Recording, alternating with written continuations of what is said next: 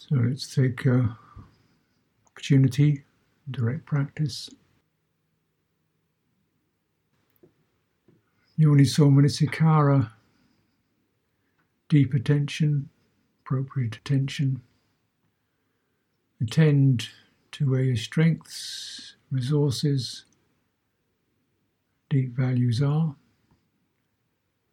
and give them some quality time with awareness so they build and grow and are fully felt. And why? Why are they valuable to you? Hmm. What do they mean for you? What do they bring you? What do they take you out of? They take you out of the floods, out of compulsiveness. Make sure they don't become ideologies where you get compulsive about them.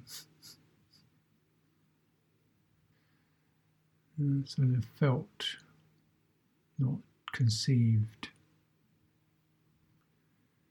And the conceived is the compulsive, compelling, compelled. The felt, certainly profoundly felt, but it changes. Mm. The quality of it. We want to bring that fully nourished so it doesn't wane.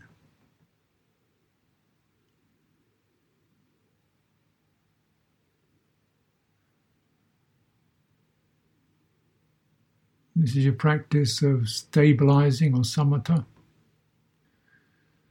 your practice of dismantling.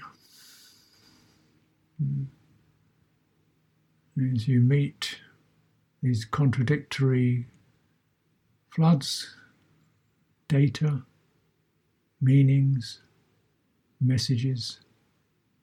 You meet them with that resourced heart.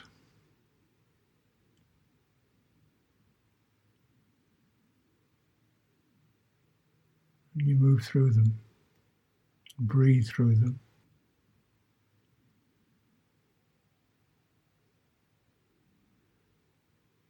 You at least create some space where you're not thrown into them. You at least hold your ground against them. And all this gradually leads to the, their starvation and dwindling. You can't always brush them out of the room, but you can stand your ground, not buy into them, and this leads to their starvation and the the arrest of en- your energy going into feeding your own sabotage.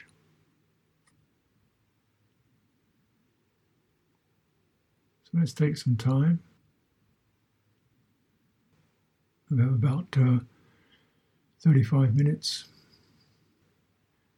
sitting, and again, if it gets you know, you feel yourself lost, open your eyes, check your posture.